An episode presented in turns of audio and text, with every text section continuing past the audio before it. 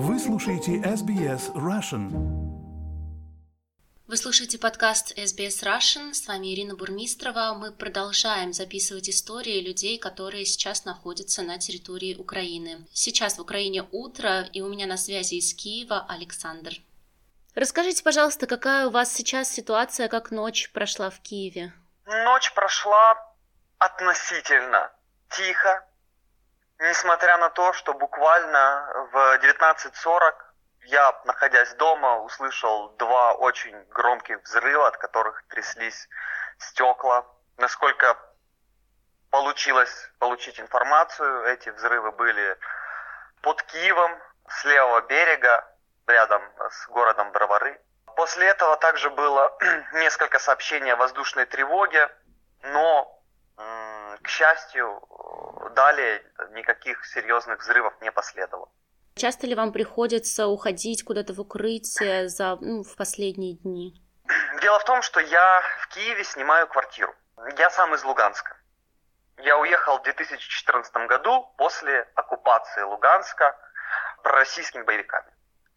Я прожил в, в городе Киеве, а, находился на съемной квартире, в частный дом неподалеку, где и пытаюсь скрываться. Здесь, конечно, очень плохое убежище, это я знаю по еще своему определенному, можно сказать так, опыту, когда я столкнулся впервые с боевыми действиями в 2014 году. Но, в принципе, ну, здесь неподалеку есть укрытие, куда, где можно спрятаться. Пока мы туда ходим не часто, но тем не менее. Угу. Вот вы Все, что мы сейчас можем, это вот ночевать в ванной э, комнате, кинуть там матрасы, ночевать, но это, конечно, при серьезном обстреле. Никакое это не укрытие. Как ваш быт сейчас устроен, учитывая всю обстановку? Вот вы сказали, что ночуете в ванной комнате, какие-то еще есть такие подробности, которые а, могли бы... Да, в принципе, смотрите, на данном этапе, слава богу, в Киеве есть свет, есть э, газ, есть э, интернет. Именно поэтому вот мы сейчас с вами разговариваем. Поэтому наш быт относительно э, сильно еще пока не поменялся. В основном это связано с постоянной э, угрозой воздушного удара. Плюс, конечно же, сейчас Киев э, находится в том состоянии, когда усложнены работы некоторых служб. Ну, намного сложнее приобрести какую-то определенную еду и продукцию. То есть продукция есть, но э, большие очереди, вот, скорее всего, она ограничена. Я вам так скажу, я последний раз был нормально в магазине в первый день атаки Российской Федерации. Это еще 24 числа. Вчера я выезжал в город.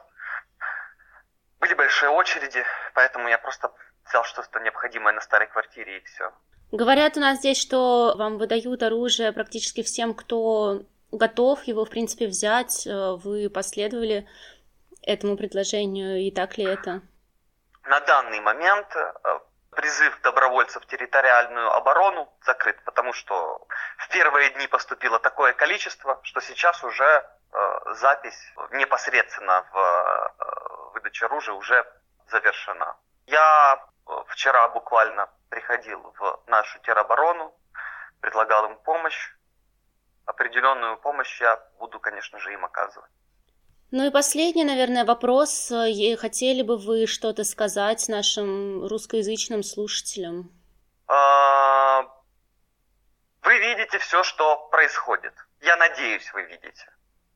Скорее всего, ваше телевидение, ваше государство преподносит это все под другим углом. Я искренне надеюсь, что вы прекрасно понимаете ужас и тот кошмар, который происходит в Украине сейчас.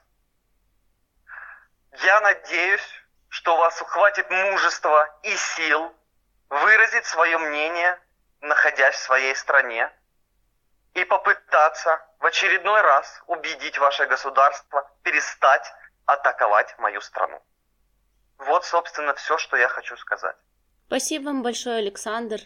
Австралия очень поддерживает Украину. У нас здесь проходят тоже ралли, люди собирают деньги, помогают чем могут. Будем надеяться, что все это закончится как можно скорее.